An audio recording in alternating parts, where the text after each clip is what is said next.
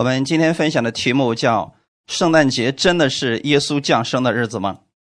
我们先来读一下这段经文，《加拉太书》第四章四到十一节：“提至时候满足，神就差遣他的儿子为女子所生，且生在律法以下，要把律法以下的人赎出来，叫我们得着儿子的名分。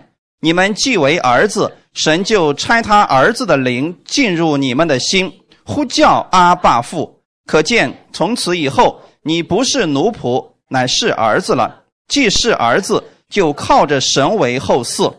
但从前你们不认识神的时候，是给那些本来不是神的做奴仆。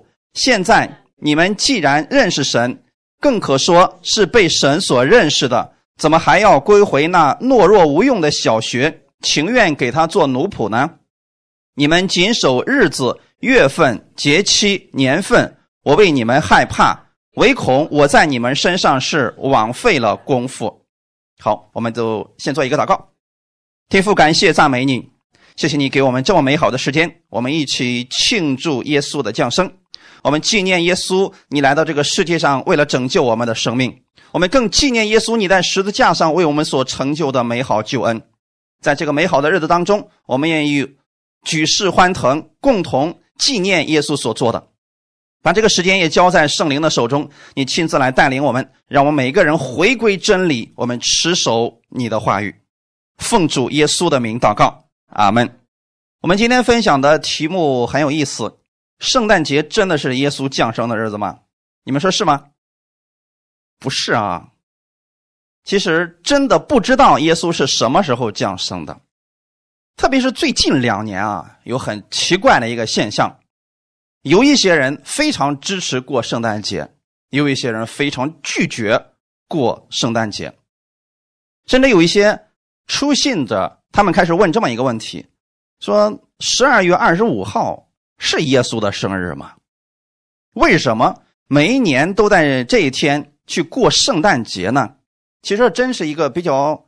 让人觉得有意思的话题啊，不只是十二月二十五日被人当作圣诞节，其实，在十一月份的时候也有人过圣诞节，在一月份的时候也有人过圣诞节，因为他们都觉得说那都是耶稣降生的日子，很多人一直纠结于耶稣降生的日子，为此而争论不止。那如果，耶稣真的降生过，我们在一个日子当中纪念他，这是不是可以的事情？可如果我们非得去争论耶稣是哪一天降生的，这个你觉得有必要吗？耶稣哪一天降生的，对我们来说这个意义有多大呢？那弟兄姊妹，你们在圣经上有没有找出来耶稣是哪一天降生的呢？没找出来啊！我今天。取这个题目的时候啊，还没开始讲，很多人开始找圣经，说任教师既然能讲这个题目，我们一定要在圣经上先把这相关的东西找出来。他们开始找，到底是哪一天降生的啊？从约翰约翰这个施洗约翰降生开始往后推算，耶稣到底哪一天降生的？然后我们看看那一年有什么王，开始算，最后发现没有答案。弟兄姊妹，圣经上其实很有意思啊。耶稣出生的这一年，大希律王在位。他在公元七十四年到公元前四年的这段当中统治加利利和犹太。这个人是个暴君，因为担心自己的王位受影响，杀了很多的人。在耶稣出生前的一个星期，当时呢，罗马皇帝亚古斯都下令全国所有的人回到出生地去报名上册。这就是当时耶稣降生的一个历史的大背景。除此之外，你们很难再找出来耶稣降生的其他的具体的一些细节了。圣经当中对玛利亚从神那儿得着启示，以及她的丈夫约瑟从神那儿得着启示，要把玛利亚娶过来等等，还有施洗约翰的施洗约翰的母亲的怀孕，这些事情记载的非常的清楚，以及包括回乡登记，耶稣降生在马槽。几个博士朝见耶稣，最后逃往埃及，在后来的西律屠杀婴孩，这些事情都记载的非常清楚。唯有一样，耶稣降生的日期却没有记载。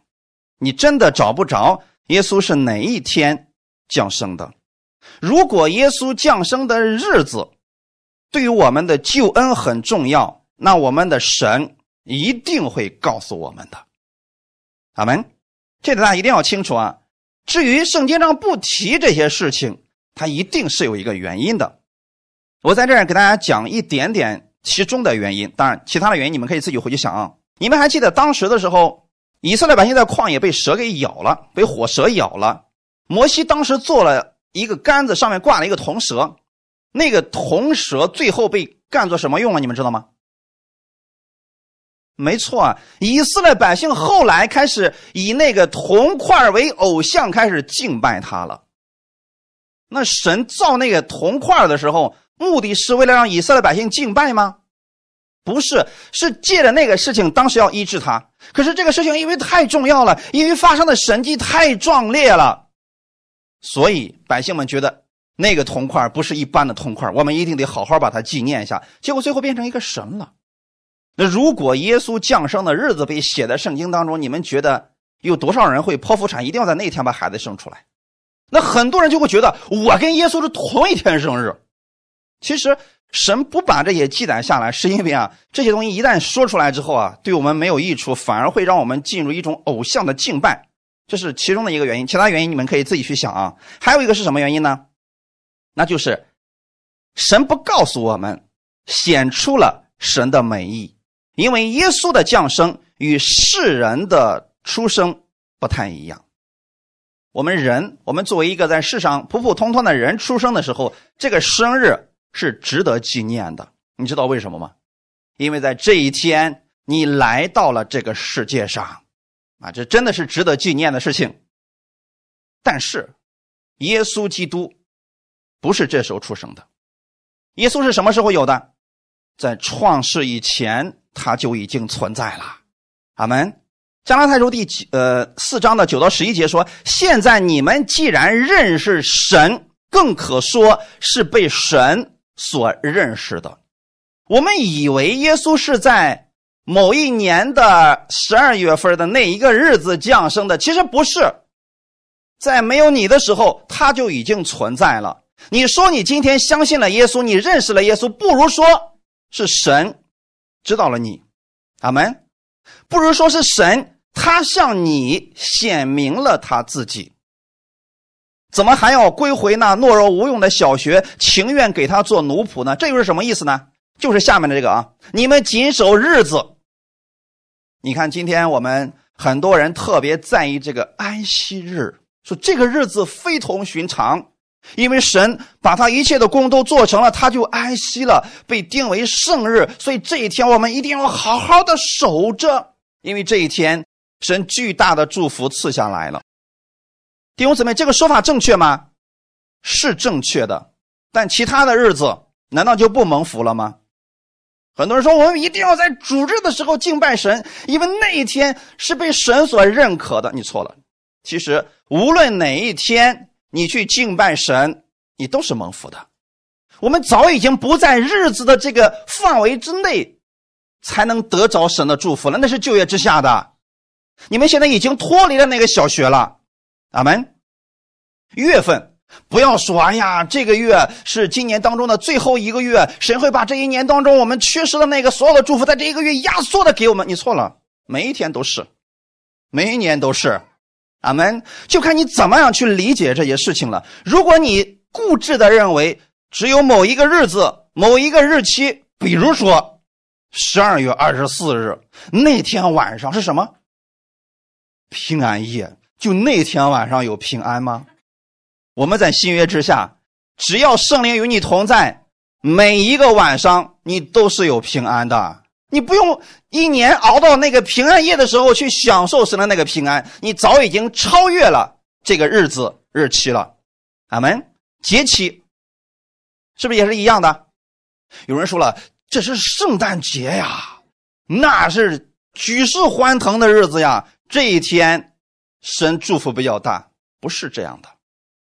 今天我们在新约之下，每一天，你凭着信心去领取神的祝福。神的祝福是一样大的，根本不在乎你在某一个节日，你才能蒙到神的祝福了。在过去的时候，确实在旧约之下，以色列成年的男人一年三次要去耶路撒冷敬拜神，那个日子确实值得纪念，因为那个时候耶稣的事工还没有完全彰显出来，人不得已必须以圣殿为中心来敬拜。可是当耶稣来了以后，他用他的身体为殿，那就是教会。阿门。当教会被耶稣建立起来之后，你只要来到教会当中，你只要高举耶稣，愿意去按他的话语而行，你就得着他的祝福了，不必去守某一个日子了。阿门。年份，这个事情可能在我们国内的一些比较灵恩的派别当中，这个比较多，他会告诉你，今年是五七七五年呐，那是喜年呐。今年是五七七六年，那是什么年呢？他们好像在等着那一年，神给我们赐下了赦免，赐下了安息，赐下了祝福。但是我告诉大家的是，在耶稣基督的日子当中，每一年都是喜年，每一年都是赦免之年。你说我今天信耶稣不行，为什么呢？因为今天是光棍节，不适合信耶稣吗？你看，在这个世界上，其他的一些神告诉你，嗯，今天这个日子啊。不宜出行，啊，今天这个日子不宜出嫁。他们把日子规定的很严格，但是在基督里边，所有的咒诅已经被去掉了，每一个日子都是好日子。今天我们可不可以纪念耶稣的降生？那一月份可不可以？五月份可不可以？都可以，只要你是纪念耶稣的，这都是好的。所以不要非得在乎说是哪一个日子。圣经上既然不写耶稣降生是哪一天，就说明了他不在这个日子当中。我们的出生是不是在那个日子当中？因为你在那个日子当中出生，你没有办法，你是不能选择的。可是耶稣不一样，他有自己的选择，他可以选择自己什么时候出生，出生在哪里。为什么呢？因为他是创世之前就有的。我们来看一下《彼得前书》第一章二十节。基督在创世以前是预先被神知道的，却在这末世才为你们显现。没有世界的时候，我们的主就已经存在了；没有这个世界以前，基督就已经在了。阿门。所以你说他是在两千年前的某一个晚上他降生的吗？不，没有时间的时候，没有空间的时候，他就已经存在了。但我们不一样，我们确实是在时间和空间的范围内出生的，我们都要纪念我们的生日，这是可以的啊。三岁的时候点三根蜡烛，三十岁的时候咱们还点三根蜡烛，意思一下就行了。但耶稣不需要这样，因为他不在这里边，所以神不会告诉你耶稣是具体的哪一天出生的。但是神告诉你的是，耶稣为什么来到这个世界上，是为你而来的。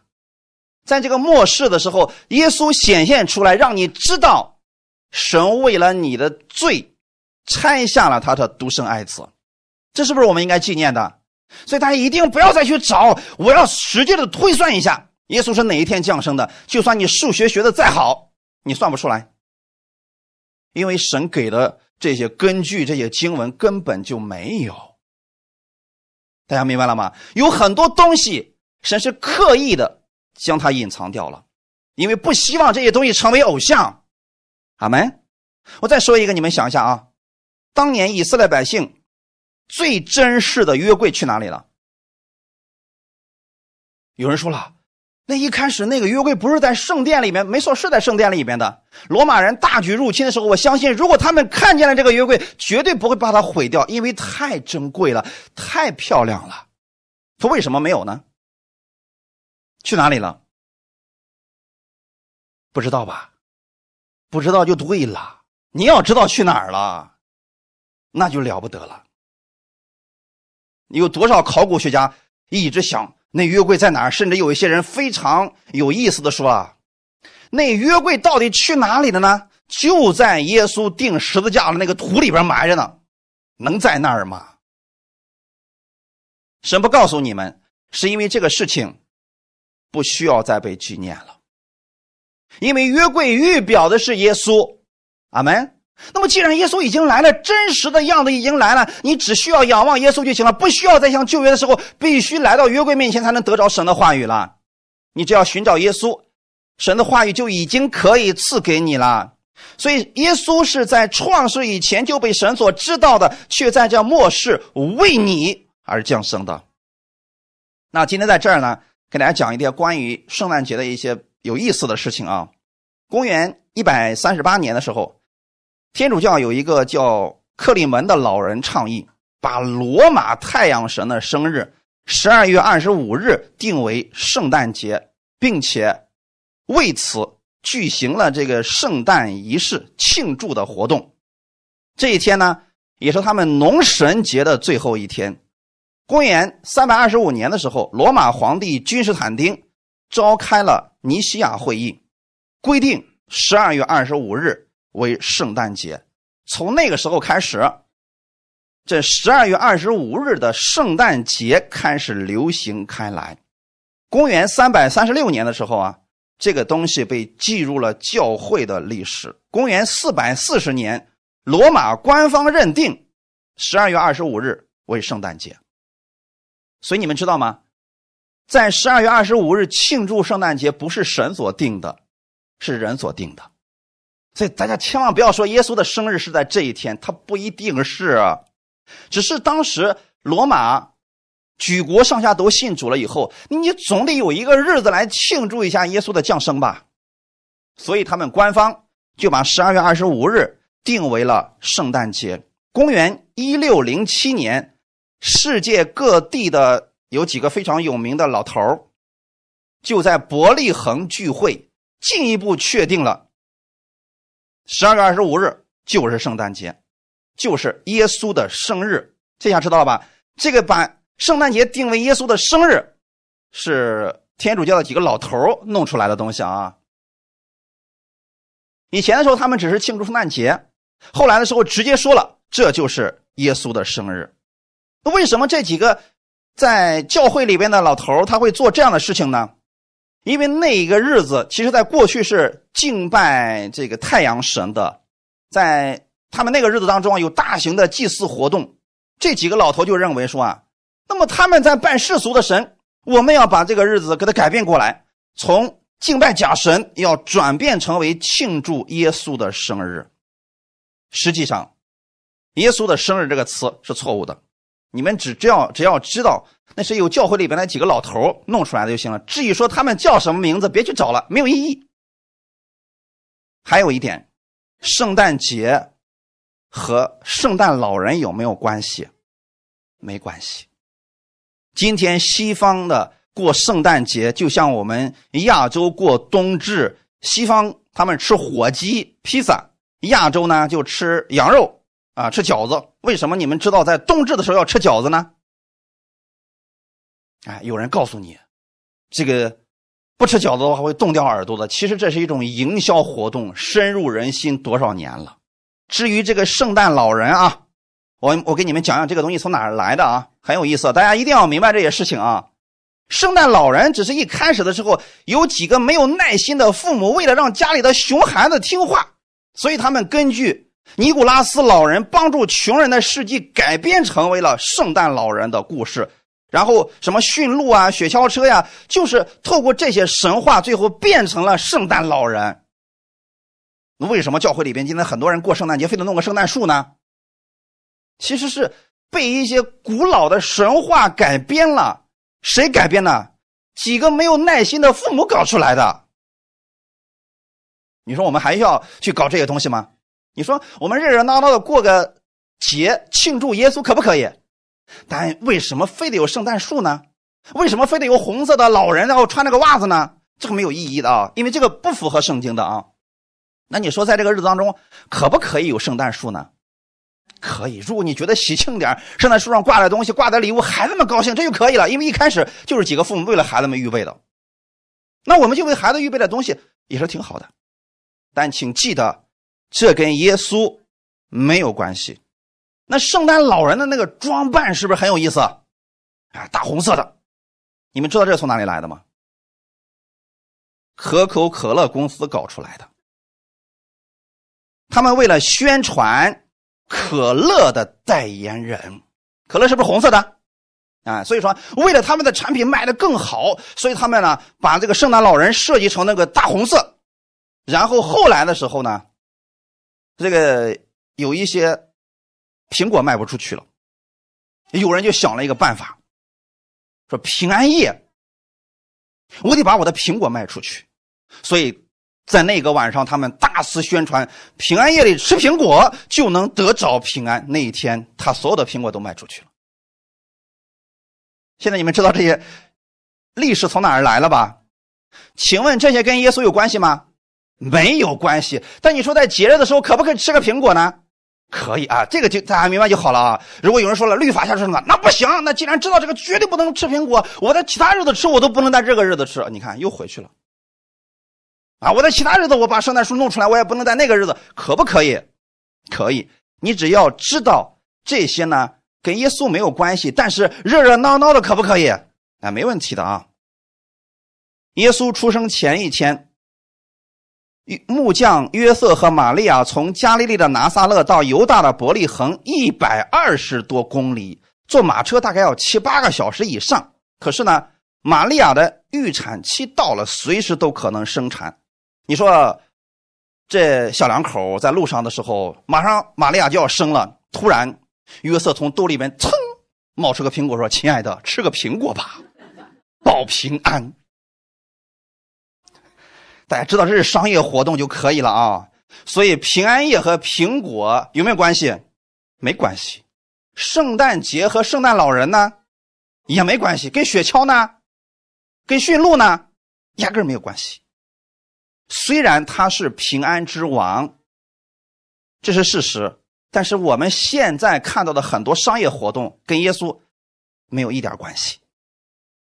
我们看一段经文，《约翰福音》十四章二十七节：“我留下平安给你们，我将我的平安赐给你们。我所赐的不像世人所赐的，你们心里不要忧愁，也不要胆怯。”耶稣把什么赐给我们？我们心里有平安呢？圣灵。当圣灵住在你的心里边，你遇到危险的时候，神透过圣灵让你想起基督的话语，这是平安立刻就充满你了。假如你自己一个人在一个漆黑的路上行走的时候，你这时候奉主耶稣的名，我知道我是不害怕的人，因为圣灵与我同在。你瞬间觉得你不再害怕了，因为你知道圣灵确实的与你同在了，而我们。纪念耶稣的降生，实际上是告诉我们，我们的平安从耶稣而来的。圣经当中并没有记载耶稣出生的具体日子，可见这个日子对于耶稣的跟随者来说并不是最重要的。但是，圣诞节有没有必要过呢？很多人。抵制过圣诞节，我说的还是主内的啊。他们说这圣诞节的圣经上没有，我们不要过这个过就是过魔鬼的节日啊。这说法太过极端，我呢不太认可。如果在这个节日当中，我们能够纪念耶稣，这个节日它就是有意义的。纪念耶稣的降生是不是很重要呢？非常的重要。就拿不信的人来讲。他们至少知道圣诞节跟耶稣是有一点关系的吧？虽然他们也知道圣诞老人，也知道苹果，也知道礼物，但是他那天晚上几乎所有的人都知道一件事儿：过圣诞节你得去教会，这是个事实吧？哎，如果他们能想起来过圣诞节了要去教会，这就可以了。去到教会之后，牧师就开始给他讲关于耶稣的降生。关于福音这个好消息，这不是很好吗？你说我们现在开始抵制过圣诞节，谁都不让过了。那么世人什么时候知道可以去教会呢？这是多好的传福音的机会啊！所以就看我们怎么去认可它了啊。透过这些事情，让我们看到庆祝耶稣的降生是有必要的，因为耶稣的降生就像圣经里边所说的那个样子，当时。在黑暗的世界当中，光来到了。我们看一段经文，《这个应该是圣诞节当中他们使用频率最高的一节经文，两节经文啊。路加福音第二章十到十二节，那天使对他们说：“不要惧怕，我报给你们大喜的信息是关乎万民的，因今天在大卫的城里为你们生了救主，就是主基督。你们要看见一个婴孩包着布卧在马槽里，那就是记号了。是不是过圣诞节的时候，过平安节的过过平安夜的时候，几乎每年人们都要大量使用这些经文？为什么呢？这里面说明一个什么事情呢？耶稣的降生。”跟我们每一个人都有关系，但耶稣降生的日子跟我们有没有关系啊？基本上就没什么关系啊。你只需要知道耶稣的降生跟你是有关系的，因为今天在大卫的城里为你们生了救主，什么救主？拯救我们生命的主。阿门。至于说他生在哪儿，这个重要不重要？太重要。他出生的日子不重要，但是他生在哪儿是非常重要的。生在哪儿？哎，卧在马槽里。你们可以去听听我往年所讲的关于耶稣降生的那些讲道啊。耶稣为什么降生在马槽里面？因为马槽是供应食物的地方，同时在以色列地区，马槽的形状也是死去的人最后所待的地方。这说明了一件事情：耶稣的降生不是为了活而来，他降生的时候就在马槽里边，那已经预示着这孩子的出生就是为了死而来的。所以，耶稣出生，耶稣降生，他肉身降生在马槽里，最后他还是在马槽里边那个形状当中回去的。现在大家知道了吗？那么，世界上其他的孩子呢？他们出生是为了更好的活着。你们希望你家的孩子一出生就是为了死吗？不，我们希望他活得更好，甚至比我们更好，对吗？但唯有天父，他差耶稣到这个世界上降生的时候，就是为了让他去死，为我们的罪而死。所以，透过耶稣的降生，我们看到了天父对我们的爱，那是毫无保留的那份大爱。人们说我要认识耶稣基督，从哪里开始呢？你一定得从耶稣的降生开始的。其实这个词说的很好啊，降生从哪里降下来的？所以弟兄姊妹，我我们一直讲这个词，我们要用准确了啊。耶稣不是出生啊，因为他本来就在，他只不过是从天上在那天当中降到了这个世界上。所以说这个日子我们别去纠结它，重点是这个人。阿门，在人绝望、在黑暗当中的时候，耶稣这个大光进入到人的生命当中，生命的这个这个世界开始发生了改变。从那一刻开始，只要人接受了耶稣，他就有了生命和盼望。那第一个大光出现的时候，是当时在旷野里没有牧羊的人，突然一道大光一下子出现了，牧羊人很害怕。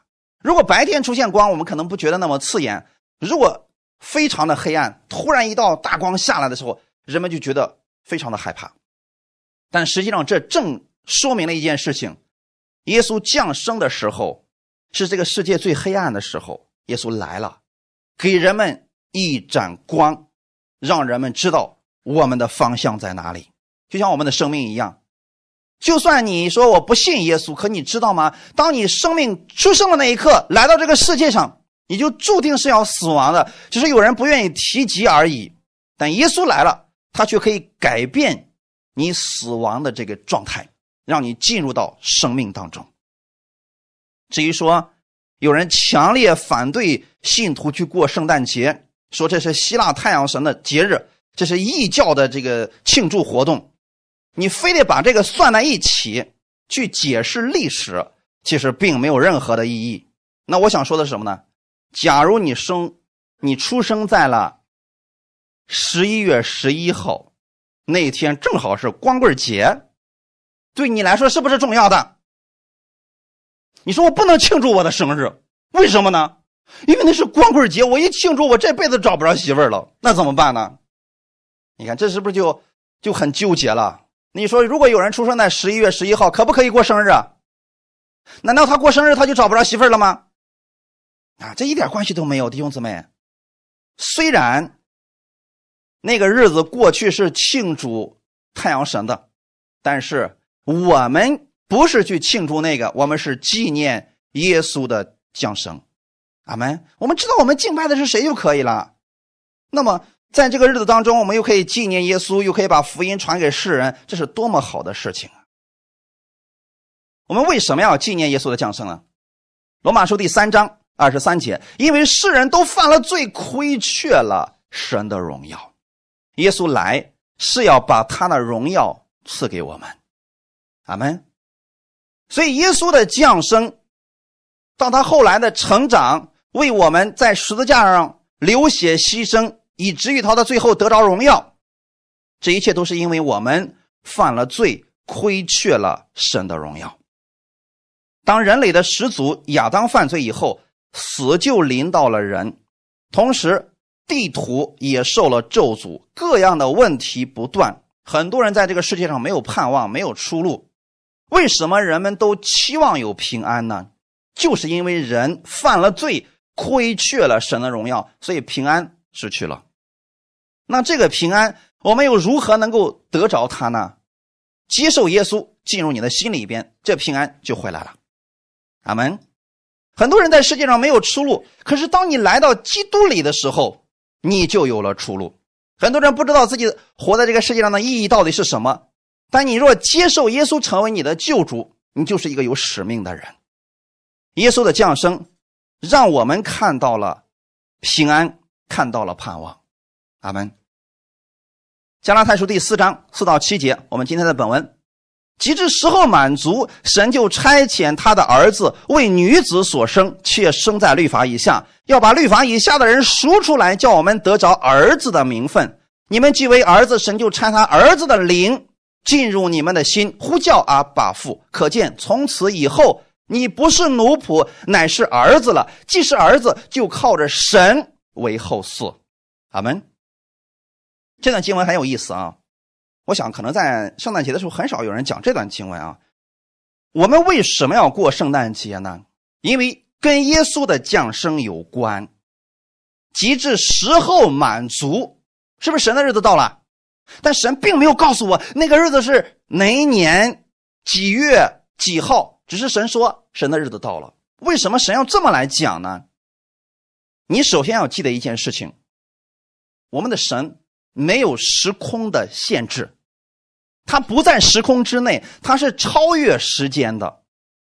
他只是看到说，那个日子当中，人们需要耶稣，因为时候已经到了，所以耶稣就降下来了。阿门。因为对我们来说呢，你看，今天科技如此发达，但我们并不知道这个婴孩哪一天能够自己出生。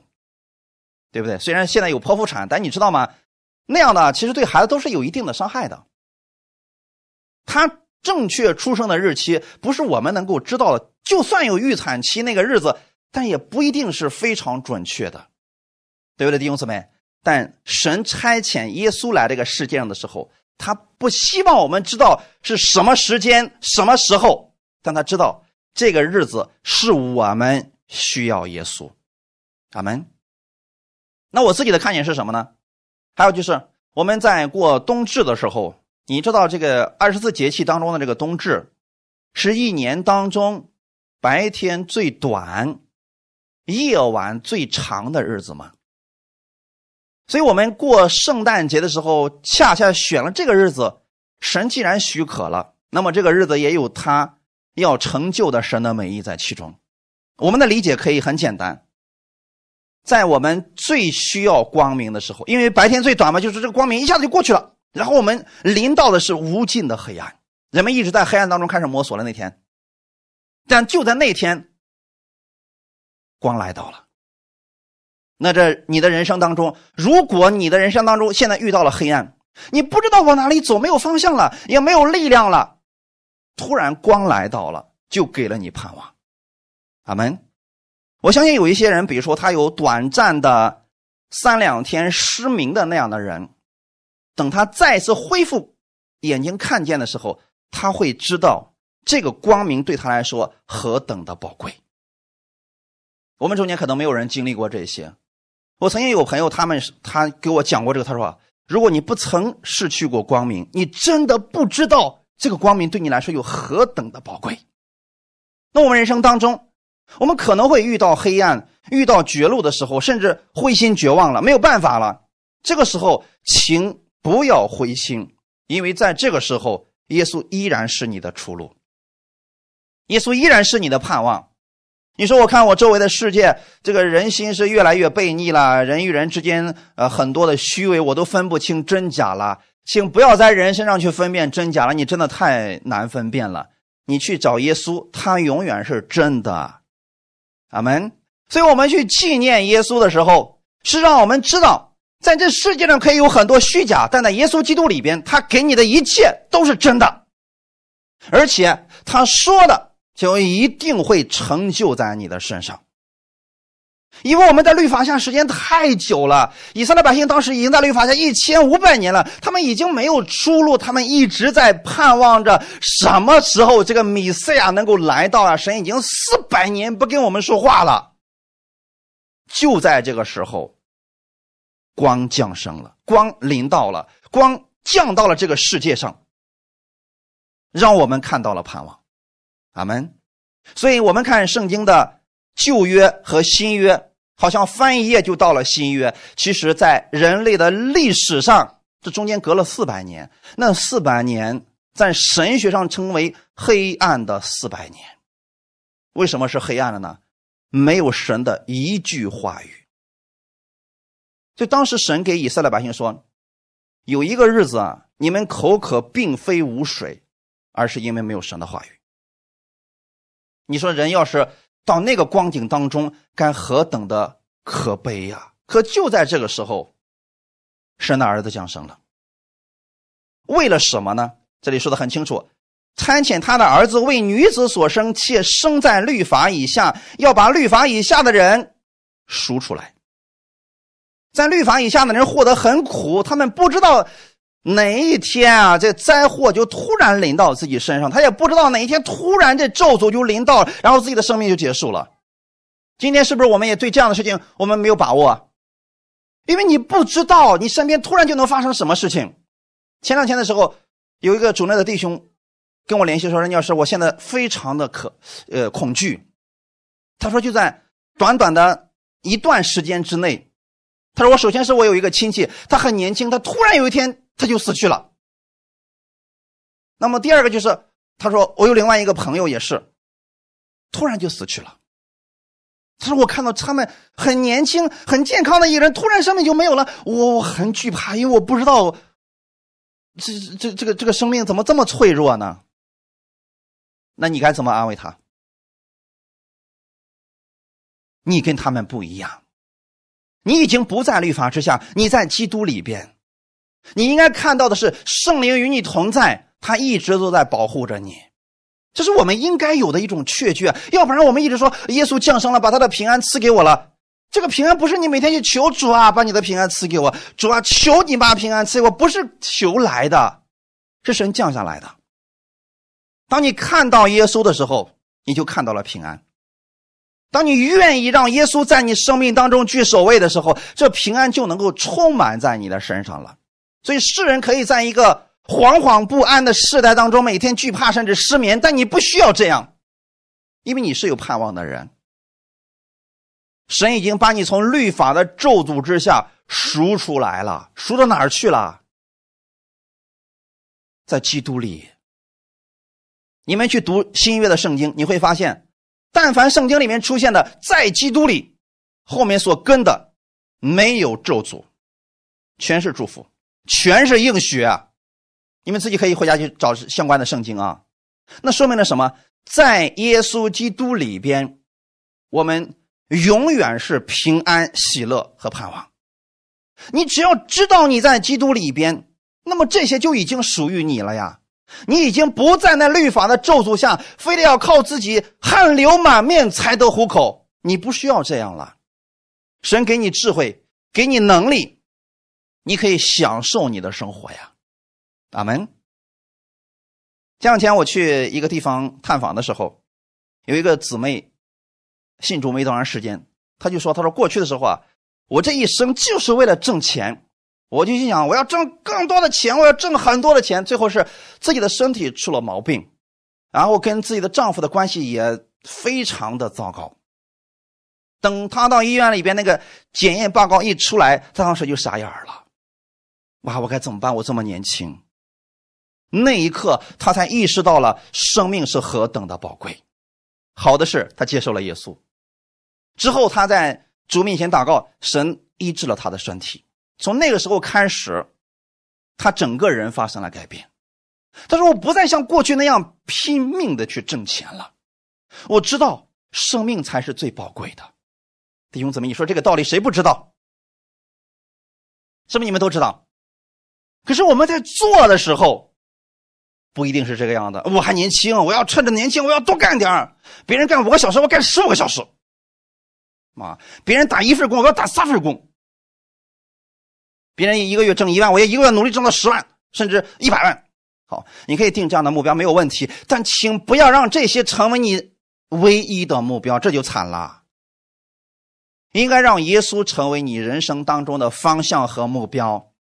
你其他所做的只不过是享受与耶稣的同在，这多好啊！是不是？我们无论从事什么工作，我们是带着基督的能力去做这份工作，我们会在其中看到神所赐给我们的福气啊。比如说你在医院里边上班，你看到那么多患者的过来的时候，你的一句安慰可以让很多人的心灵里边有莫大的盼望，对不对？那边你看很多人。医生，很多人去找医生，最害怕听医生说的是什么？哎，你想吃什么就吃吧，你想喝什么就喝吧。有一个人也是听到了医生对他说这个话，他说：“医生啊，我这么年轻，我不想死呀，你快快救救我吧。”医生说：“你已经完全好了，所以你该吃什么，该喝什么就去吧。”是不是很有意思？就是我们很多时候，我们是被这个世界上人的言语都给吓住了。但在基督里面，耶稣从来不会给你说这种一语双关让你害怕的话语，他只会给你双倍的祝福的话语。阿门，让你得着的永远是喜乐平安。他不会像人那个样子。所以，我们现在要知道你是儿子，你已经得着了儿子的名分。知道名分是什么意思吗？我们在这个世界上生活的时候，我们都需要一个名分，对不对？一个男的和一个女的结婚了，那这有名分的。我是谁的儿子，那是有名分的。那你们知不知道，你们是有名分的人？哎，人们都讲门当户对，哎，其实没多少人能够配得上你呀。你不能小看你自己啊！但你的这个身份从哪儿来的？耶稣赐给你的。耶稣把他的身份给了你，所以你成为基督的门徒，神的儿子。那就从耶稣降生开始的。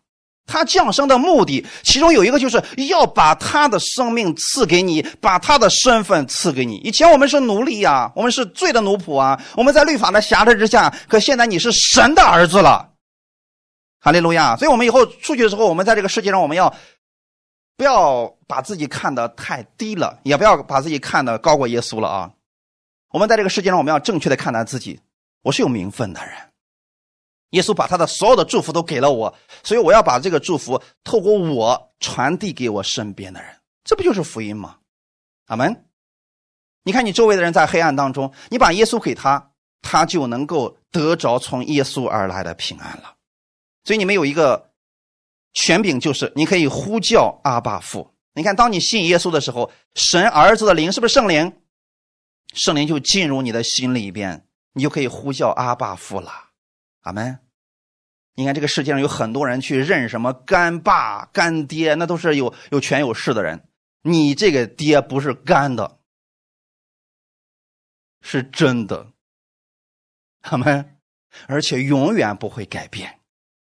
哈利路亚！他对你没有任何私心，他把他所有的好处都给了你。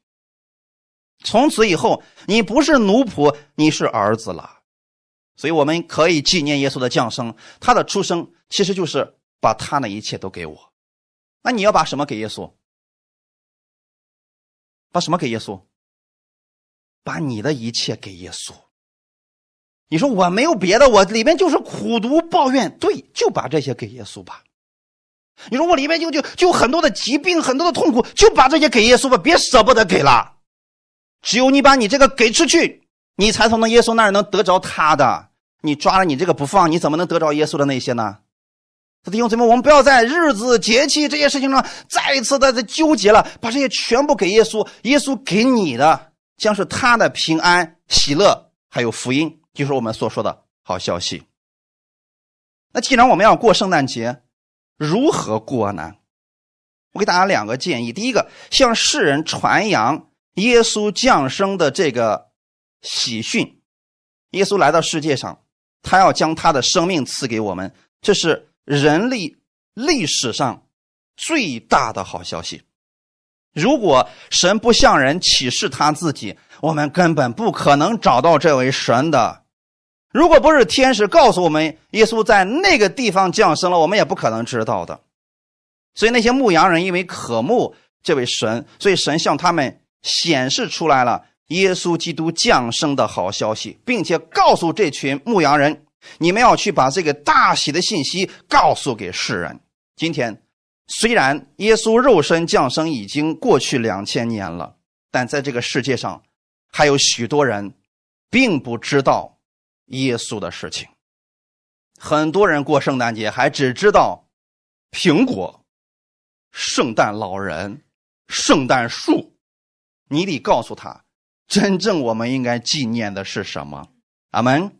你得告诉他关于耶稣的降生，以及耶稣后来在十字架上为我们所成就的救赎之功。因此，我们应当效法当年的天使与牧羊人。去向世人传扬救主降生的大喜信息。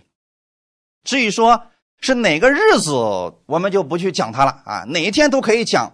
但是如果说有这么一个日子，世人的心能够向你敞开，我们就抓住这个日子吧。阿门。啊，至于那些杠精们，由他们去吧。他们非得说，因为圣经上没有圣诞节这个词儿，所以我就不过。我很想告诉他。圣经上也没有春节，你就好好老老实实的上班吧，也别过了。我们如果是为了纪念耶稣，都是可以的。阿门。第二点，给相信、接受耶稣的人带去平安和喜乐。今天虽然有很多人相信了耶稣，但他不知道耶稣已经在十字架上为我们所成就的这救赎之功，还活在律法之下，苦苦的哀求神。这太可惜了。以赛亚书九章六到七节，因有一婴孩为我们而生，有一子赐给我们，政权必担在他的肩头上。他名称为奇妙，这是全能的神，永在的父，和平的君。他的政权与平安必加增无穷。他必在大卫的宝座上治理他的国，以公平公义使国坚定稳固，从今直到永远。万军之耶和华的热心必成就这事。这就是。耶稣降世以后所要做的事情，神把这个婴孩赐给我们，是要让他的平安加在我们的身上。那如果你活在律法之下，你觉得有平安吗？你整天都害怕神在后面拿个棒子敲你，家伙，每天都担心我是不是又犯罪了，神是不是又瞪着眼睛看我了？你不需要这样的，因为我们如果从神那儿领受的是这样恐惧的信息。你走在街上的时候，你发现别人瞟了你一眼，你说：“你看看啥瞅？”那个东北人说什么呢？“瞅啥瞅？我瞅你咋地了？”你看打起来了。如果你知道你在基督里边平安充满你的心，就算别人真的瞥你一眼，那就瞥呗。他瞥了多了，对我也没有什么坏处啊。他瞥了多，他的眼睛可能瞥成那个样子了。所以说嘛，就看你怎么样去看待这些事情了啊。我们在基督里边，我们总是拥有平安和喜乐的。阿门。最后，我们看一段经文。马太福音第十一章二十八到三十节：凡劳苦担重担的人，可以到我这里来，我就使你们得安息。我心里柔和谦卑，你们当负我的恶，学我的样式，这样你们心里就必得享安息。因为我的恶是容易的，我的担子是轻省的。阿门。这就是耶稣。耶稣来到这个世界上，是看到了我们劳苦担重担。你在律法下活得很累很苦，你在律法下的服侍让你每一天都如履薄冰，总害怕因为做错了别人在后面议论你。你在家庭里边跟人的关系非常的糟糕，这个时候都是因为你背着重担，那怎么办呢？来到耶稣面前，耶稣向人发出了邀请：“来到我这里了吧，我就使你们得安息。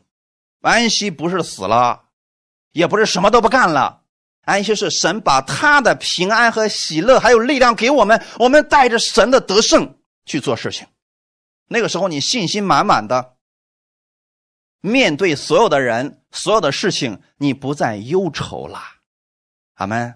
不是说这些事儿不存在了，我们信了耶稣之后，以后一帆风顺，凡事亨通啊，不是这个样子的。是你在这个世界上，无论你遇到了什么样的事情。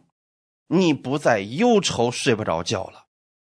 经济越发达，在这个世界上，人失眠的越多，是因为他们忧虑的事情太多了，惧怕的事情太多了。但你在基督里边，不需要这样了。这个婴孩的降生，就是为了把他的安息赐给你，把他的平安赐给你，让你得着他的生命。所以你要负耶稣基督的恶，他的这个恶是容易的，就是简单的可以做成事情。阿门。那么刚才给你们提到了有个姊妹，她信了主之后，因为之前她身体非常的糟糕，后来的时候她信了主了。有一次，她去教会里边敬拜神，她感觉哎呀真好，这位主实在是太奇妙了，我竟然以前从来没有听过这样的信息，所以那一天她非常感恩的，一路回家就在那唱着歌。她回到她原来那个店里边的时候，那天一个下午她所做出的业绩超过了。他那个店里面最好的人一周的业绩。他说：“没想到信耶稣还有这个福分呢。”你知道我当时给他怎么说的吗？这只是一个开始，是不是很有意思？但不算骗人吧？只是一个开始嘛。你只是尝到了一点主恩的滋味儿就像别人递给了你。一瓶蜂蜜，你只不过用舌头舔了一下，就哎呀，真好吃啊！我没告诉他，哎，你只不过舔了那么一点我告诉你，下面的味道更好。所以我想告诉大家是什么呢？你越去追求耶稣，下面的更好。我们一起祷告，天父，我们感谢赞美你，谢谢你今天带领我们，让我们庆祝耶稣的降生。主，你让我们记得，耶稣来到这个世界上是为了我们，所以我们真的可以在圣诞节里边去庆祝耶稣为我们来到这个世界上，他为我们的生命而来，这样我们就有了生命。他为了我们的罪而来，这样我们的罪就可以归到他的身上。他为了我们的荣耀而来，这样我们就可以得着他的荣耀。他为了我们的安息而来。我们就可以得着他的安息，带着他的得胜，在世界上过每一天的生活。天父，谢谢你如此的爱我，你把耶稣赐下来是因为你爱我的缘故。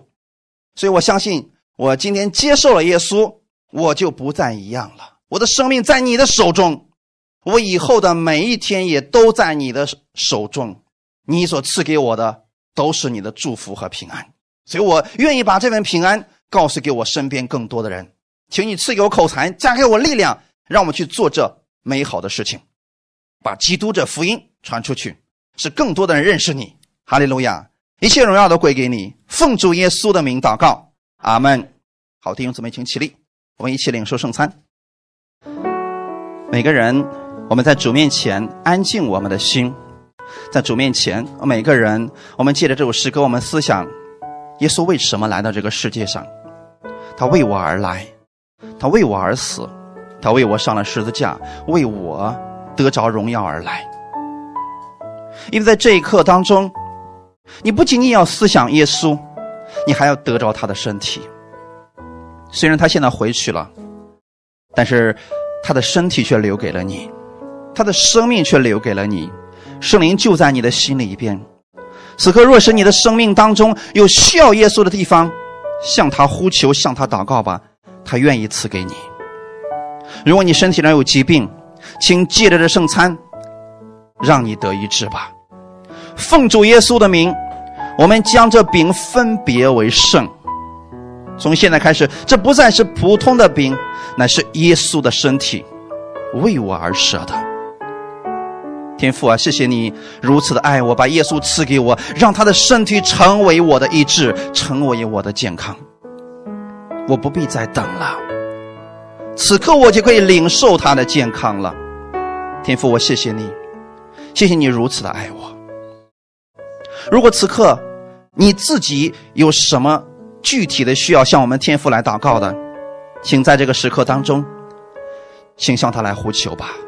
当你触摸到耶稣的身体，你要吃下去，耶稣的生命能力就要进入到你的身体里边，他要修复你那破损的细胞，他要去除你那里边所有的已经坏掉的细胞组织，要修复它，使你的整个身体都是健康的。你要如此相信，并且要如此来领受。每个人，我们在主面前来祷告。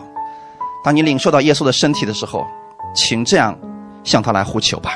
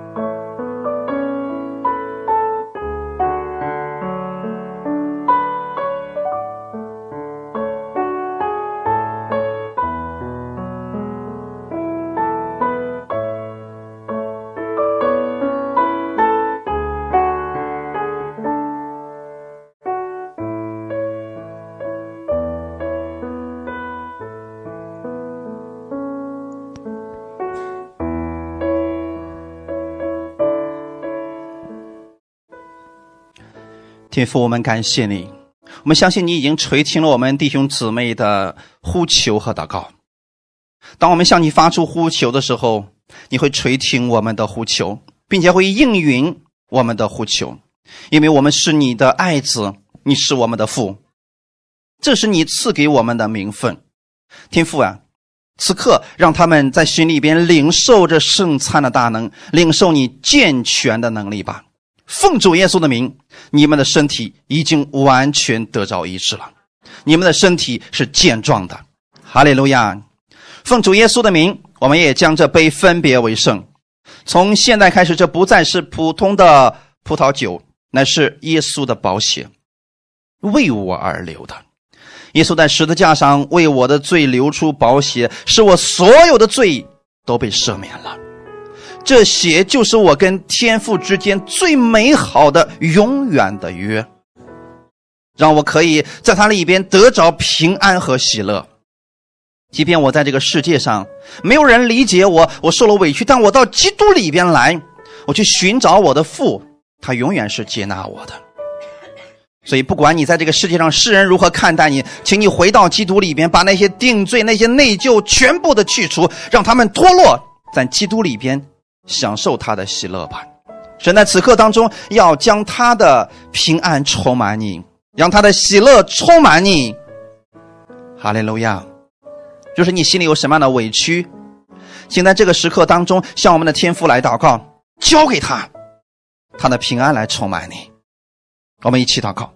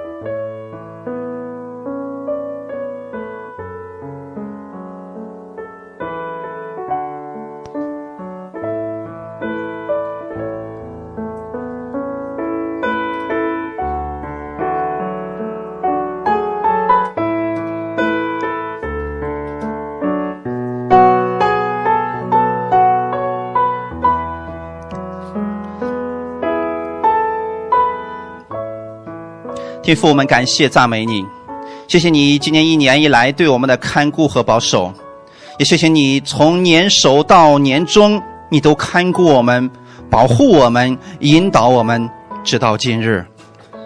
天父，我们谢谢你，你的恩典从未离开过。